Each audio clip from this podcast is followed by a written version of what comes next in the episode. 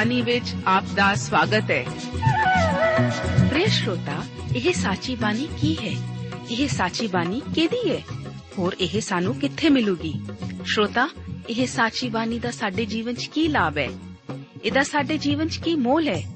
ਇਹ ਸਾਰੇ ਪ੍ਰਸ਼ਨਾਂ ਦਾ ਉੱਤਰ ਸਾਨੂੰ ਇੱਕੋ ਹੀ ਜਗ੍ਹਾ 'ਚ ਲੱਭ ਸਕਦਾ ਹੈ। ਹੋਰ ਉਹ ਹੈ ਜੀਵਿਤ ਵਚਨ, ਧਰਮ ਸ਼ਾਸਤਰ, ਬਾਈਬਲ।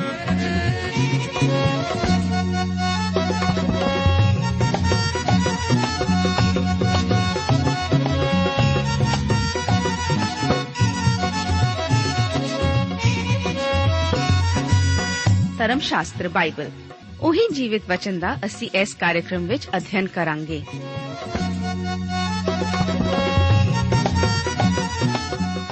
ਤੇ ਹੁਣ ਪਵਿੱਤਰ ਸ਼ਾਸਤਰ ਬਾਈਬਲ ਦਾ ਅਧਿਐਨ ਸ਼ੁਰੂ ਕਰਨ ਤੋਂ ਪਹਿਲਾਂ, ਆਈਏ ਅਸੀਂ ਆਪਣੇ ਮਨਾਂ ਨੂੰ ਤਿਆਰ ਕਰੀਏ ਇਸ ਭਜਨ ਦੁਆਰਾ।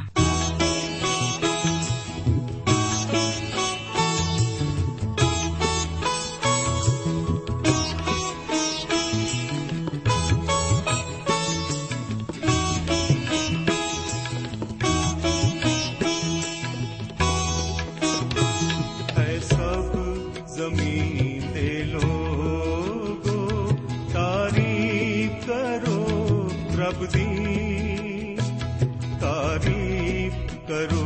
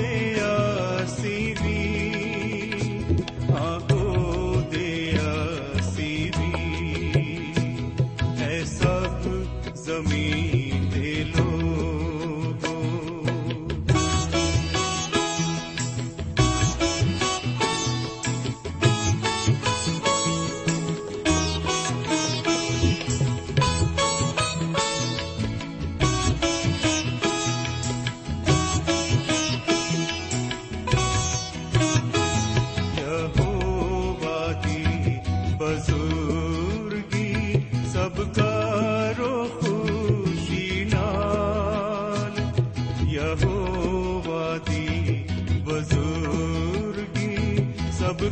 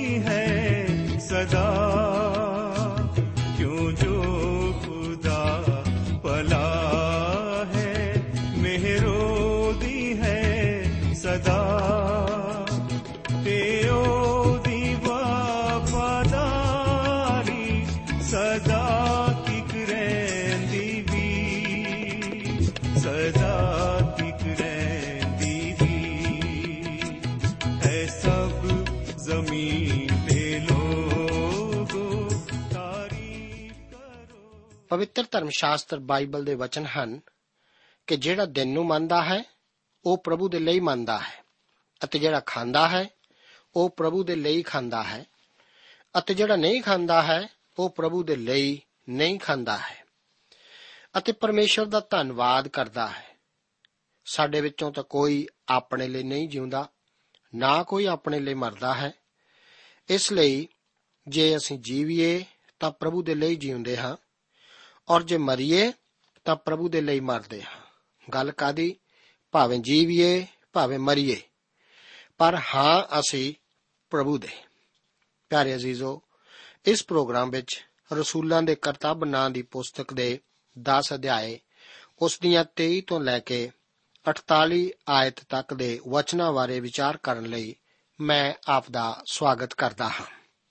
ਵਚਨ ਦੇ ਇਸ ਹਿੱਸੇ ਵਿੱਚ ਕੋਰਨੇਲੀਅਸ ਦੇ ਮਨ ਫਿਰਾਓ ਦਾ ਜ਼ਿਕਰ ਹੈ। 10 ਅਧਿਆਏ, ਉਸ ਦੀਆਂ 23 ਤੋਂ ਲੈ ਕੇ ਅੱਗੇ 30 ਆਇਤਾਂ ਦੇ ਵਚਨ ਇਸ ਪ੍ਰਕਾਰ ਹਨ। ਵਚਨ ਵਿੱਚ ਲਿਖਿਆ ਹੈ, ਤਦ ਉਸਨੇ ਉਹਨਾਂ ਨੂੰ ਅੰਦਰ ਸੱਦ ਕੇ ਆਦਰ ਭਾਉ ਕੀਤਾ।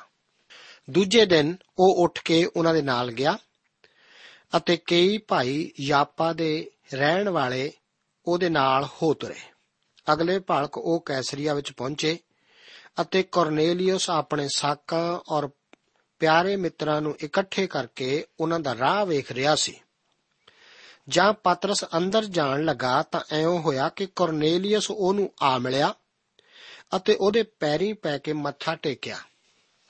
ਪਰ ਪਤਰਸ ਨੇ ਉਸ ਨੂੰ ਉਠਾ ਕੇ ਆਖਿਆ, ਉੱਠ, ਖਲੋ, ਮੈਂ ਆਪ ਵੀ ਤਾਂ ਮਨੁੱਖ ਹੀ। ਹਾਂ ਔਰ ਉਸ ਨਾਲ ਗੱਲਾਂ ਬਾਤਾਂ ਕਰਦਾ ਅੰਦਰ ਗਿਆ। ਅਤੇ ਬਹੁਤ ਸਾਰੇ ਲੋਕ ਇਕੱਠੇ ਹੋਏ ਵੇਖੇ। ਤਾਂ ਉਹਨੇ ਉਹਨਾਂ ਨੂੰ ਆਖਿਆ, ਤੁਸੀਂ ਆਪ ਜਾਣਦੇ ਹੋ, ਜੋ ਯਹੂਦੀ ਆਦਮੀ ਨੂੰ ਕਿਸੇ ਪਰਾਈ ਕੌਮ ਵਾਲੇ ਨਾਲ ਮੇਲ ਮਿਲਾਪ ਰੱਖਣਾ ਜਾਂ ਉਹਦੇ ਘਰ ਜਾਣਾ ਮਨਾ ਹੈ। ਪਰੰਤੂ ਪਰਮੇਸ਼ਰ ਨੇ ਮੇਰੇ ਉੱਤੇ ਪ੍ਰਗਟ ਕੀਤਾ ਹੈ ਭਈ ਮੈਂ ਕਿਸੇ ਮਨੁੱਖ ਨੂੰ ਅਸ਼ੁੱਧ ਜਾਂ ਭ੍ਰਿਸ਼ਟ ਨਾ ਕਹਾ। ਇਸ ਲਈ ਮੈਂ ਜਾਂ ਸੱਦਿਆ ਗਿਆ ਤਾਂ ਇਹਦੇ ਵਿਰੁੱਧ ਕੁਝ ਨਾ ਕਹਿ ਕੇ ਚੱਲਿਆ ਆਇਆ। ਸੋ ਮੈਂ ਇਹ ਪੁੱਛਣਾ ਹਾਂ, ਭਈ ਤੁਸੀਂ ਮੈਨੂੰ ਕਾਦੇ ਲਈ ਬੁਲਾਇਆ ਹੈ? ਕੋਰਨੇਲੀਅਸ ਨੇ ਕਿਹਾ ਕਿ 4 ਦਿਨ ਹੋਏ ਮੈਂ ਇਸੇ ਵੇਲੇ ਤੀਕਰ ਆਪਣੇ ਘਰ ਵਿੱਚ ਤੀਜੇ ਪੈਰ ਦੀ ਪ੍ਰਾਰਥਨਾ ਕਰ ਰਿਹਾ ਸਾਂ ਅਤੇ ਵੇਖੋ, ਇੱਕ ਪੁਰਖ ਪੜਕੀਲੇ ਵਸਤਰ ਪਹਿਨੀ ਮੇਰੇ ਸਾਹਮਣੇ ਖੜਾ ਸੀ। ਅਸੀਂ ਇੱਥੇ ਦੇਖ ਸਕਦੇ ਹਾਂ ਕਿ ਕੋਰਨੇਲੀਅਸ ਦਾ ਆਪਣੇ ਘਰਾਣੇ ਅਤੇ ਦੋਸਤਾਂ ਉੱਤੇ ਕਾਫੀ ਪ੍ਰਭਾਵ ਸੀ। ਉਸ ਨੇ ਉਹਨਾਂ ਨੂੰ ਇੱਕ ਮੌਕੇ ਉੱਤੇ ਇਕੱਠੇ ਹੋਣ ਲਈ ਬੁਲਾਇਆ ਹੋਇਆ ਸੀ। ਕੋਰਨੇਲੀਅਸ ਅਜੇ ਇੱਕ ਗੈਰ ਜਾਤ ਮਨੁੱਖ ਹੀ ਹੈ। ਜਦੋਂ ਸਵਰਗਦੂਤ ਕੋਰਨੇਲੀਅਸ ਨੂੰ ਸ਼ਮੌਨ ਪਤਰਸ ਨੂੰ ਬੁਲਾਉਣ ਲਈ ਹਦਾਇਤ ਦਿੰਦਾ ਹੈ, ਤਾਂ ਕੋਰਨੇਲੀਅਸ ਸੋਚਦਾ ਹੈ ਕਿ ਇਹ ਵਿਅਕਤੀ ਪਤਰਸ ਜ਼ਰੂਰੀ ਹੀ ਕੋਈ ਖਾਸ ਮਨੁੱਖ ਹੀ ਹੋਵੇਗਾ ਇਸ ਕਰਕੇ ਉਹ ਪਤਰਸ ਅੱਗੇ ਝੁੱਕ ਕੇ ਡੰਡਾਉਤ ਕਰਦਾ ਹੈ। ਸ਼ਮੌਨ ਪਤਰਸ ਦੀ ਇਸ ਦੇ ਲਈ ਪ੍ਰਤੀਕਿਰਿਆ ਬੜੀ ਰੋਚਕ ਹੈ। ਦੋਸਤ, ਸ਼ਮੌਨ ਪਤਰਸ ਤਾਂ ਆਪ ਨੂੰ ਆਪਣਾ ਅੰਗੂਠਾ ਤੱਕ ਨਹੀਂ ਛੂਣ ਦੇਵੇਗਾ। ਉਹ ਕਦੇ ਵੀ ਇਸ ਦੀ ਇਜਾਜ਼ਤ ਨਹੀਂ ਦੇਵੇਗਾ। ਪਤਰਸ ਝੁੱਕ ਕੇ ਉਹਨੂੰ ਪਕੜਦਾ ਹੈ ਅਤੇ ਸਿੱਧਾ ਖੜਾ ਕਰਦਾ ਹੈ ਅਤੇ ਆਖਦਾ ਹੈ, ਖਲੋ, ਮੈਂ ਆਪ ਵੀ ਤਾਂ ਮਨੁੱਖ ਹੀ ਹਾਂ। ਜੋ ਕੁਝ ਉਸਨੇ ਕੀਤਾ ਸੀ, ਮੈਂ ਇਸ ਨੂੰ ਬਹੁਤ ਪਸੰਦ ਕਰਦਾ ਹਾਂ। ਹੁਣ ਪਤਰਸ ਉਸ ਦੇ ਘਰ ਦੇ ਅੰਦਰ ਜਾਂਦਾ ਹੈ। ਇਹ ਕਿਹੋ ਜਿਹੀ ਕਦਮ ਹੈ? ਇਹ ਤਾਂ ਪਹਿਲੀ ਵਾਰ ਹੀ ਸੀ ਕਿ ਪਤਰਸ ਕਿਸੇ ਗੈਰ ਜਾਤੀ ਦੇ ਮਨੁੱਖ ਦੇ ਘਰ ਗਿਆ ਸੀ। ਅਜੇ ਵੀ ਉਹ ਪਰਮੇਸ਼ਵਰ ਦੀ ਇਸ ਆਗਿਆ ਨੂੰ ਪੂਰਾ ਕਰਨ ਤੋਂ ਝਿਜਕ ਰਿਹਾ ਹੈ, ਕਿਉਂਕਿ ਪਰਮੇਸ਼ਵਰ ਨੇ ਉਸ ਨੂੰ ਉੱਥੇ ਜਾਣ ਲਈ ਆਖਿਆ ਸੀ। ਜਦੋਂ ਉਹ ਪ੍ਰਚਾਰ ਸ਼ੁਰੂ ਕਰਦਾ ਹੈ ਤਾਂ ਆਰੰਭ ਵਿੱਚ ਹੀ ਪ੍ਰਚਾਰ ਕਰਨ ਦੇ ਪਹਿਲੇ ਨਿਯਮ ਦੀ ਹੀ ਉਲੰਘਣਾ ਕਰਕੇ ਸ਼ੁਰੂ ਕਰਦਾ ਹੈ। ਜੋ ਕੁਝ ਉਹ ਹੁਣ ਆਖ ਰਿਹਾ ਹੈ, ਇਹ ਤਾਂ ਇੱਕ ਗੈਰ ਦੋਸਤਾਨਾ ਬਿਆਨ ਹੀ ਸੀ। ਅਸਲ ਵਿੱਚ ਇਹ ਤਾਂ ਇੱਕ ਤਰ੍ਹਾਂ ਨਾਲ ਬੇਇੱਜ਼ਤੀ ਹੀ ਹੈ। ਸੰਖੇਪ ਰੂਪ ਵਿੱਚ ਤਾਂ ਉਹ ਕਹਿ ਰਿਹਾ ਹੈ ਕਿ ਜੇਕਰ ਆਪ ਸੱਚਮੁੱਚ ਜਾਣਨਾ ਚਾਹੋ ਕਿ ਜਦੋਂ ਪਰਮੇਸ਼ਵਰ ਨੇ ਮੈਨੂੰ ਆਪ ਕੋਲ ਆਉਣ ਦਾ ਹੁਕਮ ਦਿੱਤਾ ਸੀ, ਤਦ ਮੈਂ ਕਿਵੇਂ ਮਹਿਸੂਸ ਕਰ ਰਿਹਾ ਸੀ। ਤਾਂ ਸੁਣੋ, ਮੈਂ ਤਾਂ ਬਿਲਕੁਲ ਹੀ ਆਉਣ ਦੀ ਖਾਹਿਸ਼ ਨਹੀਂ ਸੀ ਰੱਖਦਾ। ਇਸ ਤੋਂ ਪਹਿਲਾਂ ਮੈਂ ਕਦੇ ਵੀ ਕਿਸੇ ਗੈਰ ਜਾਤੀ ਮਨੁੱਖ ਦੇ ਘਰ ਨਹੀਂ ਸੀ ਗਿਆ। ਇਸ ਤੋਂ ਪਹਿਲਾਂ ਮੈਂ ਕਿਧਰੇ ਵੀ ਇਹੋ ਜਿਹੀ ਅਸ਼ੁੱਧ ਥਾਂ ਉੱਤੇ ਨਹੀਂ ਸੀ ਗਿਆ। ਇਸ ਤਰ੍ਹਾਂ ਉਹ ਇਹਨਾਂ ਗੱਲਾਂ ਦੇ ਨਾਲ-ਨਾਲ ਕੁਝ ਨਾ ਕੁਝ ਜੋੜਦਾ ਹੀ ਜਾਂਦਾ ਹੈ। ਕਿ ਭਾਵੇਂ ਮੈਂ ਇਸ ਤੋਂ ਪਹਿਲਾਂ ਕਿਸੇ ਵੀ ਅਸ਼ੁੱਧ ਘਰ ਦੇ ਅੰਦਰ ਨਹੀਂ ਗਿਆ, ਪਰ ਪਰਮੇਸ਼ਵਰ ਨੇ ਮੈਨੂੰ ਆਖਿਆ ਹੈ ਕਿ ਮੈਂ ਕਿਸੇ ਵੀ ਮਨੁੱਖ ਨੂੰ ਅਸ਼ੁੱਧ ਨਾ ਆਖਾਂ। ਅਸੀਂ ਸਭ ਪਾਪੀ ਹੀ ਹਾਂ ਅਤੇ ਬਚਾਏ ਜਾਣ ਦੇ ਯੋਗ ਹਾਂ। ਜੇਕਰ ਆਪ ਕੋਈ ਔਰਤ ਹੋ ਤਾਂ ਆਪ ਕਿਵੇਂ ਮਹਿਸੂਸ ਕਰਦੀ ਹੋਵੋਗੀ? ਜੇਕਰ ਕੋਈ ਆਪ ਦੇ ਘਰ ਦੇ ਅੰਦਰ ਆ ਕੇ ਆਖੇ ਕਿ ਮੈਂ ਆਪ ਦੇ ਘਰ ਅੰਦਰ ਆ ਤਾਂ ਗਿਆ ਹਾਂ, ਪਰ ਇਹ ਤਾਂ ਬਹੁਤ ਗੰਦਾ ਹੈ। ਮੇਰਾ ਵਿਚਾਰ ਹੈ ਕਿ ਇਹੋ ਜਿਹੀ ਬਿਆਨਬਾਜ਼ੀ ਕਰਨ ਵਾਲੇ ਵਿਅਕਤੀ ਦਾ ਆਪ ਨਿੱਘਾ ਅਤੇ ਹਾਰਦਿਕ ਸਵਾਗਤ ਕਦੇ ਨਹੀਂ ਕਰੋਗੇ। ਕੀ ਆਪ ਉਸ ਨੂੰ ਜੀ ਆਇਆਂ ਵੀ ਆਖੋਗੇ?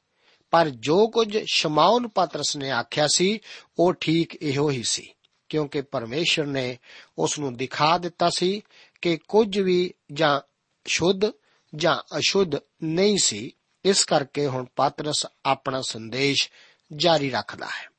10 ਅਧਿਆਏ ਉਸ ਦੀ 29 ਆਇਤ ਵਿੱਚ ਉਹ ਇਸ ਤਰ੍ਹਾਂ ਆਖਦਾ ਹੈ, ਇਸ ਲਈ ਮੈਂ ਜਾਂ ਸੱਦਿਆ ਗਿਆ ਤਾਂ ਇਹਦੇ ਵਿਰੁੱਧ ਕੁਝ ਨਾ ਕਹਿ ਕੇ ਚੱਲਿਆ ਆਇਆ। ਸੋ ਮੈਂ ਇਹ ਪੁੱਛਣਾ ਹਾਂ, ਭਈ ਤੁਸੀਂ ਮੈਨੂੰ ਕਾਦੇ ਲਈ ਬੁਲਾਇਆ ਹੈ? ਇਸ ਨਾਲ ਮੈਨੂੰ ਹੈਰਾਨੀ ਹੁੰਦੀ ਹੈ ਸ਼ਮਾਉਨ ਪਤਰਸ ਇਹ ਸਵਾਲ ਕਿਉਂ ਕਰਦਾ ਹੈ? ਉਹ ਇੱਕਦਮ ਉਹਨਾਂ ਨੂੰ ਯੀਸ਼ੂ ਮਸੀਹ ਬਾਰੇ ਦੱਸਣਾ ਸ਼ੁਰੂ ਕਿਉਂ ਨਹੀਂ ਕਰ ਦਿੰਦਾ? ਜੀ ਹਾਂ। ਹੁਣ ਪਵਿੱਤਰ ਆਤਮਾ ਹੀ ਇੱਥੋਂ ਹਰ ਇੱਕ ਗੱਲ ਨੂੰ ਆਪਣੇ ਪੂਰਨ ਕੰਟਰੋਲ ਵਿੱਚ ਰੱਖ ਰਿਹਾ ਹੈ। ਅਤੇ ਉਹ ਨਹੀਂ ਚਾਹੁੰਦਾ ਕਿ ਪਾਤਰਸ ਇੱਥੇ ਕਿਸੇ ਤਰ੍ਹਾਂ ਦੀ ਕਾਲੀ ਕਰੇ। ਇਹ ਸਾਡੇ ਵਿੱਚੋਂ ਹਰ ਇੱਕ ਲਈ ਇੱਕ ਮਹੱਤਵਪੂਰਨ ਸ਼ਬਕ ਹੈ। ਕਈ ਵਾਰ ਅਸੀਂ ਆਪਣੀ ਗਵਾਹੀ ਦੇਣ ਵਿੱਚ ਬਹੁਤ ਬੇਢੰਗੇ ਅਤੇ ਫੁਰਤੀਲੇ ਬਣ ਜਾਂਦੇ ਹਾਂ, ਕਿਉਂਕਿ ਸਾਡੇ ਲਈ ਗਵਾਹੀ ਦੇਣਾ ਅਸੀਂ ਮੁਸ਼ਕਲ ਸਮਝਦੇ ਹਾਂ, ਕਿਉਂਕਿ ਅਸੀਂ ਇਸ ਵਿੱਚ ਗੈਰ ਪੇਸ਼ਾਵਰ ਹੁੰਦੇ ਹਾਂ। ਅਕਸਰ ਅਸੀਂ ਇਸ ਨੂੰ ਇਹੋ ਜਿਹੇ ਢੰਗ ਨਾਲ ਪੇਸ਼ ਕਰਦੇ ਹਾਂ ਕਿ ਲੋਕਾਂ ਨੂੰ ਇਸ ਨਾਲ ਠੋਕਰ ਲੱਗਦੀ ਹੈ। ਜ਼ਰੂਰੀ ਹੈ ਕਿ ਅਸੀਂ ਪਰਮੇਸ਼ਵਰ ਦੇ ਆਤਮਾ ਦੇ ਦੁਆਰਾ ਚਲਾਏ ਜਾਈਏ। ਮੇਰਾ ਵਿਅਕਤੀਗਤ ਵਿਸ਼ਵਾਸ ਹੈ ਕਿ ਅੱਜ ਸਭ ਤੋਂ ਉੱਤਮ ਕਿਸਮ ਦਾ ਪ੍ਰਚਾਰ ਦਾ ਤਰੀਕਾ ਪ੍ਰਾਰਥਨਾ ਦੁਆਰਾ ਪ੍ਰਚਾਰ ਕਰਨਾ ਹੀ ਹੈ। ਮੇਰਾ ਭਾਵ ਹੈ ਕਿ ਸਾਨੂੰ ਆਪਣੀ ਸ਼ੁਰੂਆਤ ਕਿਸੇ ਵਿਅਕਤੀ ਲਈ ਪ੍ਰਾਰਥਨਾ ਕਰਨ ਤੋਂ ਹੀ ਕਰਨੀ ਚਾਹੀਦੀ ਹੈ। ਫਿਰ ਉਹ ਦਿਨ ਵੀ ਆਉਂਦਾ ਹੈ ਜਦੋਂ ਸਾਨੂੰ ਆਪਣੀ ਪ੍ਰਾਰਥਨਾ ਨੂੰ ਲੱਤਾਂ ਵੀ ਲਾਉਣ ਦੀ ਜ਼ਰੂਰਤ ਹੁੰਦੀ ਹੈ। ਇਸ ਵਾਸਤੇ ਸਾਨੂੰ ਪਰਮੇਸ਼ਵਰ ਅੱਗੇ ਪ੍ਰਾਰਥਨਾ ਕਰਨੀ ਚਾਹੀਦੀ ਹੈ। ਦੋਸਤ, ਮੈਂ ਜਾਣਦਾ ਹਾਂ ਕਿ ਪਰਮੇਸ਼ਵਰ ਆਪ ਦੀ ਅਗਵਾਈ ਕਰੇਗਾ। ਜੇਕਰ ਆਪ ਆਪਣੇ ਕਿਸੇ ਅਜ਼ੀਜ਼ ਲਈ ਪ੍ਰਾਰਥਨਾ ਕਰ ਰਹੇ ਹੋ, ਜਾਂ ਕਿਸੇ ਦੋਸਤ ਜਾਂ ਅਜਨਬੀ ਲਈ ਵੀ, ਤਾਂ ਆਪ ਉਸ ਕੋਲ ਆਪਣੀ ਹੀ ਤਾਕਤ ਅਤੇ ਸਰੀਰਕ ਸਮਰੱਥਾ ਅਨੁਸਾਰ ਨਾ ਜਾਓ। ਇਸ ਤਰ੍ਹਾਂ ਕਰਨ ਨਾਲ ਆਪ ਅਸਫਲ ਹੋ ਜਾਓਗੇ। ਪਰਮੇਸ਼ਵਰ ਨੂੰ ਆਪਣੀ ਅਗਵਾਈ ਕਰਨ ਦਿਓ। ਪਰਮੇਸ਼ਵਰ ਅੱਗੇ ਪ੍ਰਾਰਥਨਾ ਕਰਦੇ ਜਾਓ ਕਿ ਉਹ ਆਪ ਲਈ ਉਹ ਵਿਅਕਤੀ ਅੱਗੇ ਗਵਾਹੀ ਦੇਣ ਲਈ ਦਰਵਾਜ਼ਾ ਖੋਲੇ ਜੇਕਰ ਆਪ ਖੁਦ ਦਰਵਾਜ਼ਾ ਖੋਲੋ ਤਾਂ ਹੋ ਸਕਦਾ ਹੈ ਕਿ ਉਹ ਆਪ ਨੂੰ ਘਰੋਂ ਬਾਹਰ ਕੱਢਣ ਲਈ ਆਪਣੇ ਘਰ ਦਾ ਦਰਵਾਜ਼ਾ ਖੋਲੇ ਜ਼ਰੂਰਤ ਹੈ ਕਿ ਪਰਮੇਸ਼ਵਰ ਦਾ ਆਤਮਾ ਸਾਡੀ ਅਗਵਾਈ ਕਰੇ। ਪਰਮੇਸ਼ਵਰ ਦਾ ਆਤਮਾ ਹੀ ਦਿਲਾਂ ਅਤੇ ਮਨਾਂ ਨੂੰ ਤਿਆਰ ਕਰਦਾ ਹੈ ਕਿ ਉਹ ਸੱਚਮੁੱਚ ਨਵਾਂ ਜੀਵਨ ਪਾਉਣ। ਸਾਨੂੰ ਹਮੇਸ਼ਾ ਸੁਚੇਤ ਰਹਿਣ ਦੀ ਲੋੜ ਹੁੰਦੀ ਹੈ ਕਿ ਅਸੀਂ ਪਰਮੇਸ਼ਵਰ ਦੇ ਆਤਮਾ ਦੁਆਰਾ ਹੀ ਚਲਾਏ ਜਾਈਏ, ਜਦੋਂ ਕਿ ਅਸੀਂ ਗਵਾਹੀ ਦਿੰਦੇ ਹਾਂ। ਸ਼ਮਾਉਨ ਪਤਰਸ, ਝਟ, ਪੇਟ ਅਤੇ ਕਾਲੀ ਵਿੱਚ ਕੋਈ ਪ੍ਰਚਾਰ ਜਾਂ ਲੈਕਚਰ ਝਾੜਨ ਨਹੀਂ ਲੱਗ ਜਾਂਦਾ। ਉਹ ਸਭ ਤੋਂ ਪਹਿਲਾਂ ਪਤਾ ਲਗਾਉਂਦਾ ਹੈ ਕਿ ਅਸਲ ਵਿੱਚ ਕੀ ਹੋ ਰਿਹਾ ਹੈ। ਉਹ ਆਖਦਾ ਹੈ ਕਿ ਮੈਂ ਇਹ ਪੁੱਛਦਾ ਹਾਂ ਭਈ ਤੁਸੀਂ ਮੈਨੂੰ ਕਾਦੇ ਲਈ ਬੁਲਾਇਆ ਹੈ?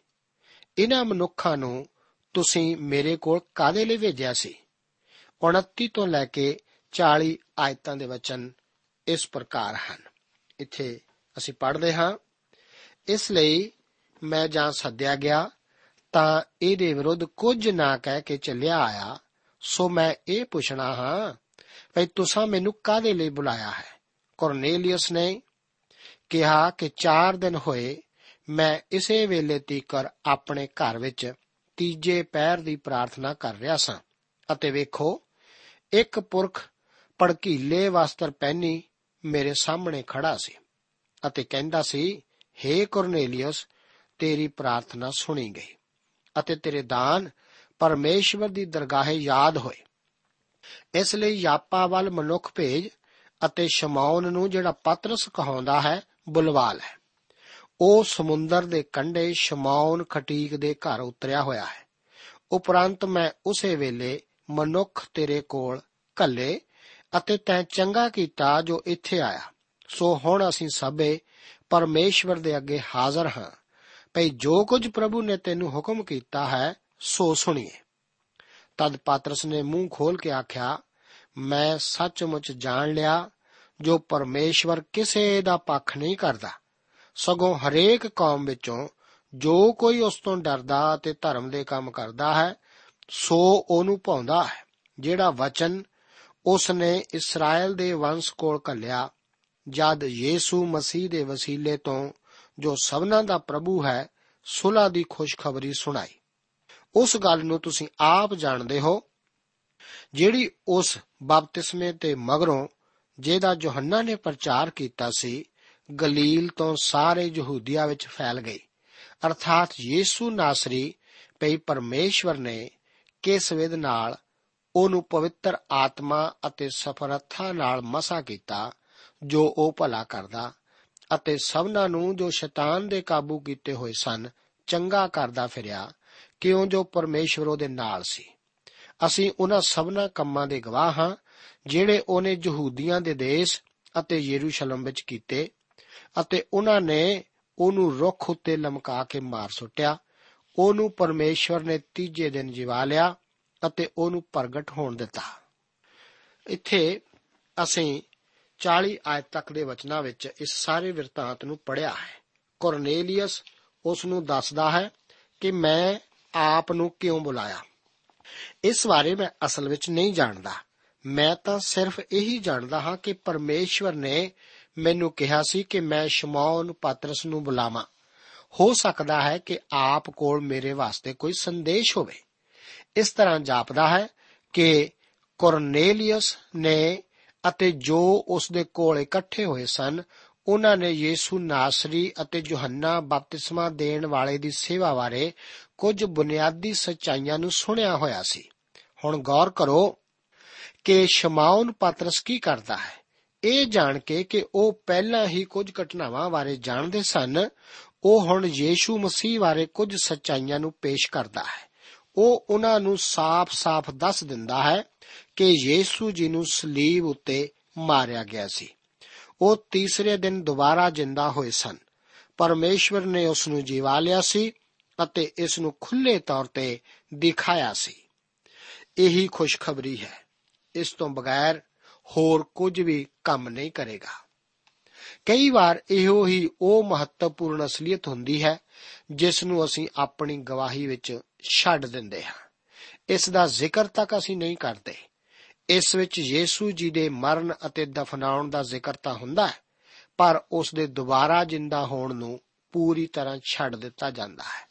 ਦੋਸਤ, ਰਸੂਲਾਂ ਦੇ ਕਰਤੱਵ ਦੀ ਪੋਥੀ ਵਿੱਚ ਜਿੰਨੇ ਵੀ ਸੰਦੇਸ਼ਾਂ ਦੇ ਪ੍ਰਚਾਰ ਕੀਤੇ ਜਾਣ ਦਾ ਜ਼ਿਕਰ ਹੈ, ਉਹਨਾਂ ਵਿੱਚੋਂ ਕੋਈ ਵੀ ਇਹੋ ਜਿਹਾ ਸੰਦੇਸ਼ ਨਹੀਂ ਹੈ ਜਿਸ ਵਿੱਚ ਯੀਸੂ ਜੀ ਦੇ ਦੁਬਾਰਾ ਜਿੰਦਾ ਹੋਣ ਨੂੰ ਮੂਲੋਂ ਹੀ ਛੱਡ ਦਿੱਤਾ ਗਿਆ ਹੋਵੇ। ਖੁਸ਼ਖਬਰੀ ਦੀ ਜਾਨ ਇਹੋ ਹੀ ਹੈ।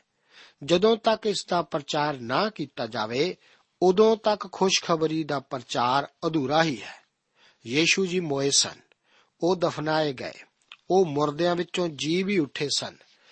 ਇਹ ਸਭ ਇਤਿਹਾਸਕ ਅਸਲੀਤਾਂ ਹੀ ਤਾਂ ਹਨ। ਤੁਹਾਡਾ ਦੁਬਾਰਾ ਜੀ ਉੱਠੇ ਮਸੀਹ ਨਾਲ ਸੰਬੰਧ ਹੀ ਆਪ ਦੇ ਅਬਦੀ ਜੀਵਨ ਦਾ ਫੈਸਲਾ ਕਰਦਾ ਹੈ। ਉਹ ਧਰਮ ਸ਼ਾਸਤਰ ਦੀਆਂ ਲਿਖਤਾਂ ਦੇ ਅਨੁਸਾਰ ਸਾਡੇ ਪਾਪਾਂ ਲਈ ਮੋਇਆ ਸੀ ਅਤੇ ਸਾਡੇ ਧਰਮੀ ਠਹਿਰਾਉਣ ਨੂੰ ਜੀਵਾ ਲਿਆ ਗਿਆ। ਅੱਗੇ 41 ਤੋਂ ਲੈ ਕੇ 48 ਆਇਤਾਂ ਦੇ ਵਚਨ ਇਸ ਪ੍ਰਕਾਰ ਹਨ। ਲਿਖਿਆ ਹੈ, ਸਭਨਾ ਲੋਕਾਂ ਉੱਤੇ ਨਹੀਂ, ਪਰ ਉਹਨਾਂ ਗਵਾਹਾਂ ਉੱਤੇ ਜਿਹੜੇ ਅੱਗਿਓਂ ਹੀ ਪਰਮੇਸ਼ਵਰ ਦੇ ਚੁਣੇ ਹੋਏ ਸਨ, ਅਰਥਾਤ ਸਾਡੇ ਉੱਤੇ, ਜਿਨ੍ਹਾਂ ਉਹਦੇ ਮੁਰਦਿਆਂ ਵਿੱਚੋਂ ਜੀ ਉੱਠਣ ਦੇ ਪਿੱਛੋਂ ਉਹਦੇ ਨਾਲ ਖਾਦਾ ਪੀਤਾ, ਅਤੇ ਉਹਨੇ ਸਾਨੂੰ ਆਗਿਆ ਦਿੱਤੀ ਭਈ ਲੋਕਾਂ ਦੇ ਅੱਗੇ ਪ੍ਰਚਾਰ ਕਰੋ ਅਤੇ ਸਾਖੀ ਦਿਓ ਜੋ ਇਹ ਉਹ ਹੈ ਜਿਹੜਾ ਪਰਮੇਸ਼ਵਰ ਦੀ ਵੱਲੋਂ ਠਹਿਰਾਇਆ ਹੋਇਆ ਹੈ, ਭਈ ਜਿਉਂਦਿਆਂ ਅਤੇ ਮੋਇਆਂ ਦਾ ਨਿਆਂ ਕਰਨ ਵਾਲਾ ਹੋਵੇ। ਉਹਦੇ ਉੱਤੇ ਸਭ ਨਵੀ ਸਾਖੀ ਦਿੰਦੇ ਹਨ ਕਿ ਜੋ ਕੋਈ ਉਹਦੇ ਉੱਤੇ ਨੇਚਾ ਕਰੇ, ਸੋ ਉਹਦੇ ਨਾਮ ਕਰਕੇ ਪਾਪਾਂ ਦੀ ਮਾਫੀ ਪਾਵੇਗਾ। ਪਾਤਰਸ ਇਹ ਗੱਲਾਂ ਕਰਦਾ ਹੀ ਸੀ ਕਿ ਪਵਿੱਤਰ ਆਤਮਾ ਵਚਨ ਦੇ ਸਭਨਾਂ ਸੁਣਨ ਵਾਲਿਆਂ ਤੇ ਉਤਰਿਆ।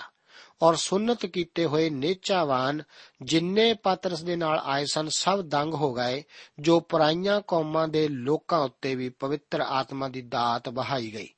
ਕਿਉਂ? ਜੋ ਉਹਨਾਂ ਨੇ ਉਹਨਾਂ ਨੂੰ ਬੋਲੀਆਂ ਬੋਲਦੇ ਅਤੇ ਪਰਮੇਸ਼ਰ ਦੀ ਵਡਿਆਈ ਕਰਦੇ ਸੁਣਿਆ। ਤਦ ਪਾਤਰਸ ਨੇ ਅੱਗੋਂ ਆਖਿਆ, ਕੀ ਕੋਈ ਪਾਣੀ ਨੂੰ ਰੋਕ ਸਕਦਾ ਹੈ? ਕਿ ਇਹਨਾਂ ਲੋਕਾਂ ਨੂੰ ਜਿਨ੍ਹਾਂ ਸਾਡੇ ਵਾਂਗੂ ਪਵਿੱਤਰ ਆਤਮਾ ਪਾਇਆ ਹੈ, ਬਪਤਿਸਮਾ ਨਾ ਦਿੱਤਾ ਜਾਵੇ? ਅਤੇ ਉਸ ਨੇ ਹੁਕਮ ਕੀਤਾ ਕਿ ਉਹਨਾਂ ਨੂੰ ਯੀਸ਼ੂ ਮਸੀਹ ਦੇ ਨਾਮ ਉੱਤੇ ਬਪਤਿਸਮਾ ਦਿੱਤਾ ਜਾਵੇ। ਫਿਰ ਉਹਨਾਂ ਉਸ ਦੀ ਮਿਹਨਤ ਕੀਤੀ, ਭਈ ਉਹ ਕੁਝ ਦਿਨ ਉੱਥੇ ਰਹੇ। ਹੋ ਸਕਦਾ ਹੈ ਕਿ ਆਪ ਨੂੰ ਯਾਦ ਹੋਵੇ ਕਿ ਮੈਂ ਪਾਤਰਸ ਦੀਆਂ ਕੁਝ ਕਮਜ਼ੋਰੀਆਂ ਅਤੇ ਕਸੂਰਾਂ ਦਾ ਉਲੇਖ ਕੀਤਾ ਸੀ। ਮੈਂ ਅਸਲ ਵਿੱਚ ਇਸ ਵਿੱਚ ਆਨੰਦਿਤ ਹਾਂ ਕਿ ਪਾਤਰਸ ਵਿੱਚ ਇੰਨਾ ਮਨੁੱਖੀਪਨ ਸੀ ਜਿੰਨਾ ਕਿ ਇਹ ਮੇਰੇ ਵਿੱਚ ਵੀ ਹੈ। ਪਰ ਮਹੱਤਵਪੂਰਨ ਗੱਲ ਤਾਂ ਇਹ ਹੈ ਕਿ ਪਾਤਰਸ ਨੇ ਖੁਸ਼ਖਬਰੀ ਦਾ ਪ੍ਰਚਾਰ ਕੀਤਾ ਸੀ। ਖੁਸ਼ਖਬਰੀ ਇਹੋ ਹੀ ਹੈ ਕਿ ਯੀਸ਼ੂ ਜੀ ਮੋਏ, ਉਹ ਜਿੰਦਾ ਹੋਏ ਅਤੇ ਜੋ ਵੀ ਉਸ ਉੱਤੇ ਵਿਸ਼ਵਾਸ ਕਰਦਾ ਹੈ, ਉਹ ਪਾਪਾਂ ਤੋਂ ਛੁਟਕਾਰਾ ਪ੍ਰਾਪਤ ਕਰੇਗਾ। ਜੇਕਰ ਅਸੀਂ ਲੋਕਾਂ ਨੂੰ ਇਹ ਸੰਦੇਸ਼ ਨਹੀਂ ਦਿੰਦੇ, ਤਾਂ ਅਸੀਂ ਲੋਕਾਂ ਨੂੰ ਖੁਸ਼ਖਬਰੀ ਬਾਰੇ ਨਹੀਂ ਦੱਸਦੇ। ਇਸ ਘਟਨਾ ਨੂੰ ਕਈ ਵਾਰ ਗੈਰ ਕੌਮਾਂ ਦਾ ਪੈਂਤੇਕੁਸ ਵੀ ਕਿਹਾ ਜਾਂਦਾ ਹੈ। ਪਾਤਰਸ ਇਸ ਤੋਂ ਦੰਗ ਰਹਿ ਗਿਆ ਸੀ ਕਿ ਗੈਰ ਕੌਮਾਂ ਨੂੰ ਵੀ ਪਵਿੱਤਰ ਆਤਮਾ ਮਿਲਣਾ ਚਾਹੀਦਾ ਹੈ। ਪਵਿੱਤਰ ਆਤਮਾ ਦੇ ਇਸ ਡੋਲੇ ਜਾਣ ਨੂੰ ਗੈਰ ਜ਼ਬਾਨਾਂ ਵਿੱਚ ਬੋਲੇ ਜਾ ਕੇ ਸੁਣਨ ਯੋਗ ਬਣਾਇਆ ਗਿਆ ਸੀ। ਇਹ ਗੈਰ ਜ਼ਬਾਨਾਂ ਸ਼ਮਾਉਨ ਪਤਰਸ ਵਾਸਤੇ ਇੱਕ ਗਵਾਹੀ ਸਨ ਅਤੇ ਉਸ ਦੇ ਨਾਲ ਦੇ ਲੋਕਾਂ ਵਾਸਤੇ ਵੀ ਕਿ ਪਰਮੇਸ਼ਵਰ ਗੈਰ ਕੌਮਾਂ ਦੇ ਲੋਕਾਂ ਨੂੰ ਵੀ ਬਚਾਵੇਗਾ। ਅਤੇ ਉਹਨਾਂ ਨੂੰ ਆਪਣਾ ਪਵਿੱਤਰ ਆਤਮਾ ਵੀ ਦੇਵੇਗਾ। ਇਸ ਵਾਕਿਆਤ ਨੂੰ ਪਾਤਰਸ ਬਾਅਦ ਵਿੱਚ ਇਸ ਸਬੂਤ ਵਜੋਂ ਪੇਸ਼ ਕਰਦਾ ਹੈ ਕਿ ਇਹਨਾਂ ਗੈਰ ਕੌਮਾਂ ਦੇ ਲੋਕਾਂ ਨੇ ਪ੍ਰਭੂ ਯੀਸ਼ੂ ਮਸੀਹ ਵਿੱਚ ਵਿਸ਼ਵਾਸ ਕਰ ਲਿਆ ਸੀ ਅਤੇ ਇਸ ਵਾਸਤੇ ਵੀ ਕਿ ਪਰਮੇਸ਼ਵਰ ਨੇ ਗੈਰ ਕੌਮਾਂ ਦੇ ਲੋਕਾਂ ਨੂੰ ਵੀ ਅਨੰਤ ਜੀਵਨ ਲਈ ਤੋਬਾ ਦਾ ਦਾਤ ਬਖਸ਼ਿਆ ਸੀ। ਇਸ ਬਾਰੇ ਉਹ ਰਸੂਲਾਂ ਦੇ ਕਰਤੱਵ 11 ਅਧਿਆਏ ਉਸ ਦੀਆਂ 17 ਤੇ 18 ਆਇਤਾਂ ਵਿੱਚ ਜ਼ਿਕਰ ਕਰਦਾ ਹੋਇਆ ਆਖਦਾ ਹੈ ਕਿ ਇਸ ਲਈ ਜਦ ਪਰਮੇਸ਼ਵਰ ਨੇ ਉਹਨਾਂ ਨੂੰ ਉਹੋ ਜਿਹੀ ਦਾਤ ਦਿੱਤੀ ਜਿਹੀ ਸਾਨੂੰ ਵੀ, ਜਦ ਅਸੀਂ ਪ੍ਰਭੂ ਯੀਸ਼ੂ ਮਸੀਹ ਉਤੇ ਨੇਚਾ ਕੀਤੀ, ਤਾਂ ਫਿਰ ਮੈਂ ਕੌਣ ਸਾਂ ਜੋ ਪਰਮੇਸ਼ਵਰ ਨੂੰ ਰੋਕ ਸਕਦਾ?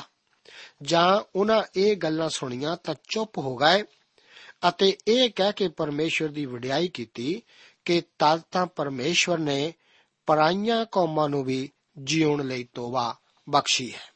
ਰਸੂਲਾਂ ਦੇ ਕਰਤੱਵ 15 ਅਧਿਆਏ, ਉਸ ਦੀਆਂ 7 ਤੋਂ ਲੈ ਕੇ 11 ਆਇਤਾਂ ਵਿੱਚ ਪਾਤਰਸ ਫਿਰ ਇਸ ਘਟਨਾ ਦਾ ਜ਼ਿਕਰ ਕਰਦਾ ਹੋਇਆ ਆਖਦਾ ਹੈ ਕਿ ਇਹ ਇਸ ਦਾ ਸਬੂਤ ਹੈ ਕਿ ਗੈਰ ਕੌਮਾਂ ਦੇ ਲੋਕਾਂ ਨੂੰ ਵੀ ਪਵਿੱਤਰ ਆਤਮਾ ਦਿੱਤਾ ਗਿਆ ਹੈ ਅਤੇ ਉਹ ਵੀ ਯਹੂਦੀਆਂ ਵਾਂਗ ਪ੍ਰਭੂ ਯੀਸ਼ੂ ਮਸੀਹ ਦੀ ਕਿਰਪਾ ਦੁਆਰਾ ਹੀ ਬਚਾਏ ਗਏ ਹਨ, ਜੋ ਦੀਵਾਰ ਯਹੂਦੀਆਂ ਅਤੇ ਗੈਰ ਕੌਮਾਂ ਦੇ ਵਿਚਕਾਰ ਖੜੀ ਸੀ ਉਸ ਨੂੰ ਅਸੀਂ ਦੇਖਦੇ ਹਾਂ ਕਿ ਸਮਝਣਾ ਸਾਡੇ ਲਈ ਬਹੁਤ ਮੁਸ਼ਕਲ ਹੈ। ਉਸ ਸਮੇਂ ਦੇ ਯਹੂਦੀ ਇਸ ਨੂੰ ਬਿਲਕੁਲ ਵਿਸ਼ਵਾਸ ਨਹੀਂ ਸੀ ਕਰ ਸਕਦੇ ਕਿ ਪਰਮੇਸ਼ਵਰ ਯੂਨਾਨੀਆਂ ਨੂੰ ਬਚਾ ਵੀ ਸਕਦਾ ਹੈ। ਭਾਵੇਂ ਪਰਮੇਸ਼ਵਰ ਨੇ ਇਸ ਅਸਲੀਅਤ ਬਾਰੇ ਯਹੂਦੀਆਂ ਨੂੰ ਦੱਸ ਛੱਡਿਆ ਸੀ ਕਿ ਉਹ ਅਜਿਹਾ ਹੀ ਕਰੇਗਾ। ਫਿਰ ਉਹ ਯੂਨਾਨੀ ਦੇ ਕਿ ਕੋਰਨੇਲੀਅਸ ਦੇ ਘਰ ਸਨ, ਉਹਨਾਂ ਨੂੰ ਪਾਣੀ ਵਿੱਚ ਬਪਤਿਸਮਾ ਦਿੱਤਾ ਗਿਆ ਸੀ। ਮੈਂ ਇੱਕ ਵਾਰ ਫਿਰ ਆਪ ਦਾ ਧਿਆਨ ਇਸ ਅਸਲੀਅਤ ਵੱਲ ਦਿਲਾ ਦਿਆਂ ਕਿ ਰਸੂਲਾਂ ਦੇ ਕਰਤੱਵ ਦੀ ਪੋਥੀ ਵਿੱਚ ਤਿੰਨ ਪ੍ਰਤੀਨਿਧੀ ਦੇ ਮਨ ਬਦਲਣ ਦਾ ਜ਼ਿਕਰ ਆਉਂਦਾ ਹੈ। ਸਭ ਤੋਂ ਪਹਿਲਾਂ ਸੀ ਹਵਸ਼ੀ ਖੋਜਾ ਅਸੀਂ ਦੇਖਦੇ ਹਾਂ ਕਿ ਉਹ ਹਾਮ ਦੀ ਅੰਸ਼ ਵਿੱਚੋਂ ਸੀ ਅਤੇ ਤਰਸੀਸ ਦਾ ਸਾਊਲ ਸ਼ੇਮ ਦੀ ਅੰਸ਼ ਵਿੱਚੋਂ ਸੀ, ਕੋਰਨੇਲੀਅਸ ਜਾਫੇਤ ਦੀ ਅੰਸ਼ ਵਿੱਚੋਂ ਸੀ। ਹਰ ਇੱਕ ਵਾਕਿਆਤ ਵਿੱਚ ਪਵਿੱਤਰ ਆਤਮਾ ਹੀ ਕਿਰਿਆਸ਼ੀਲ ਸੀ ਅਤੇ ਇਸ ਵਿੱਚ ਇੱਕ ਪਰਮੇਸ਼ਵਰ ਦੇ ਜਨ ਅਤੇ ਪਰਮੇਸ਼ਵਰ ਦੇ ਵਚਨ ਨੂੰ ਹੀ ਇਸਤੇਮਾਲ ਕੀਤਾ ਗਿਆ ਸੀ। ਇਸ ਪੁਸਤਕ ਵਿੱਚ ਅਸੀਂ ਪਰਮੇਸ਼ਵਰ ਦੀ ਉਸ ਅਨੰਤ ਯੋਜਨਾ ਦੁਆਰਾ ਸਾਰੇ ਜਗਤ ਦੀਆਂ ਕੌਮਾਂ ਨੂੰ ਬਚਾਉਣ ਦਾ ਜ਼ਿਕਰ ਪੜ੍ਹਦੇ ਹਾਂ। ਇਸ ਦਾ ਬਿਆਨ ਪਾਤਰਸ 15 ਅਧਿਆਏ ਉਸ ਦੀਆਂ 7 ਤੋਂ ਲੈ ਕੇ 11 ਆਇਤਾਂ ਵਿੱਚ ਇਸ ਤਰ੍ਹਾਂ ਕਰਦਾ ਹੈ ਕਿ हे ਭਾਈਓ, ਤੁਸੀਂ ਜਾਣਦੇ ਹੋ, ਜੋ ਪਹਿਲੇ ਦਿਨਾਂ ਤੋਂ ਪਰਮੇਸ਼ਵਰ ਨੇ ਤੁਹਾਡੇ ਵਿੱਚੋਂ ਮੈਨੂੰ ਚੁਣਿਆ, ਜੋ ਪਰਾਈਆਂ ਕੌਮਾਂ ਮੇਰੀ ਜ਼ੁਬਾਨੀ ਖੁਸ਼ਖਬਰੀ ਦਾ ਵਚਨ ਸੁਣਨ ਅਤੇ ਨੇਚਾ ਕਰਨ। ਅਤੇ ਪਰਮੇਸ਼ਵਰ ਨੇ ਜੋ ਅੰਤਰਜਾਮੀ ਹੈ, ਜਿਹਾ ਸਾਨੂੰ ਤਿਹਾ ਹੀ ਉਹਨਾਂ ਨੂੰ ਵੀ ਪਵਿੱਤਰ ਆਤਮਾ ਦੇ ਕੇ ਉਹਨਾਂ ਉੱਤੇ ਸਾਖੀ ਦਿੱਤੀ ਅਤੇ ਨੇਚਾ ਨਾਲ ਉਹਨਾਂ ਦੇ ਮਨ ਸ਼ੁੱਧ ਕਰਕੇ ਸਾਡੇ ਅਤੇ ਉਹਨਾਂ ਦੇ ਵਿੱਚ ਕੁਝ ਭਿੰਨ ਭੇਦ ਨਾ ਰੱਖਿਆ। ਸੋ ਹੁਣ ਕਿਉਂ ਤੁਸੀਂ ਪਰਮੇਸ਼ਰ ਨੂੰ ਪਰਤਾਉਂਦੇ ਹੋ ਕਿ ਚੇਲਿਆਂ ਦੀ ਧੌਣ ਉੱਤੇ ਜੂਲਾ ਰੱਖੋ, ਜਿਹਨੂੰ ਨਾ ਸਾਡੇ ਪਿਓ ਦਾਦੇ, ਨਾ ਅਸੀਂ ਚੁੱਕ ਸਕੇ? ਪਰ ਸਾਨੂੰ ਪ੍ਰਤੀਤ ਹੈ ਕਿ ਅਸੀਂ ਪ੍ਰਭੂ ਯੀਸ਼ੂ ਮਸੀਹ ਦੀ ਕਿਰਪਾ ਨਾਲ ਬਚਾਏ ਜਾਵਾਂਗੇ, ਜਿਸ ਤਰ੍ਹਾਂ ਕਿ ਉਹ ਵੀ। ਪਿਆਰੇ ਅਜ਼ੀਜ਼ੋ, ਅਸੀਂ ਦੇਖਦੇ ਹਾਂ ਕਿ ਪਰਮੇਸ਼ਵਰ ਕਿਸੇ ਦਾ ਪੱਖਪਾਤ ਨਹੀਂ ਕਰਦਾ। ਇਸ ਵਿੱਚ ਉਸਨੇ ਠੀਕ ਉਸੇ ਤਰ੍ਹਾਂ ਆਪਣੀ ਕਿਰਪਾ ਦੇ ਦੁਆਰਾ ਪਰਾਈਆਂ ਕੌਮਾਂ ਦੇ ਲੋਕਾਂ ਨੂੰ ਵੀ ਚੁਣਿਆ, ਜਿਸ ਤਰ੍ਹਾਂ ਕਿ ਉਸਨੇ ਆਪਣੀ ਚੁਣੀ ਹੋਈ ਕੌਮ ਯਹੂਦੀਆਂ ਨੂੰ ਵੀ। ਇਸ ਪ੍ਰੋਗਰਾਮ ਦੁਆਰਾ ਮਿਲ ਰਹੀਆਂ ਬਰਕਤਾਂ ਨੂੰ ਪੱਤਰ ਵਿਹਾਰ ਰਾਹੀਂ ਆਪ ਜਰੂਰ ਸਾਡੇ ਨਾਲ ਸਾਂਝਾ ਕਰੋ।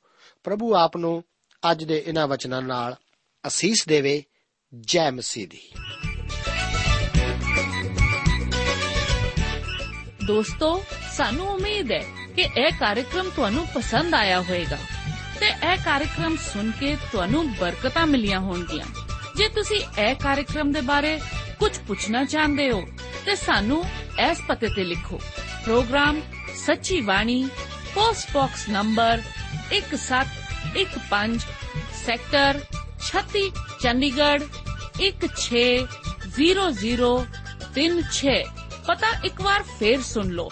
Programme Sachi Bani post box number 1715 sector 36 Chandigarh 160036 ਸਾਡਾ ਈਮੇਲ ਪਤਾ ਹੈ punjabi ttb at twr.in ਪਤਾ ਇੱਕ ਵਾਰ ਫੇਰ ਸੁਣ ਲਓ punjabi ttb at twr.in ਹੁਣ ਸਾਡੇ ਪ੍ਰੋਗਰਾਮ ਦਾ ਸਮੇਂ ਸਮਾਪਤ ਹੁੰਦਾ ਹੈ। ਉਮੀਦ ਹੈ ਅਗਲੇ ਪ੍ਰੋਗਰਾਮ ਵਿੱਚ ਤੁਹਾਡੇ ਨਾਲ ਫੇਰ ਪੇਂਟ ਹੋਏਗੀ। ਰੱਬ ਤੁਹਾਨੂੰ ਬਰਕਤ ਦੇ।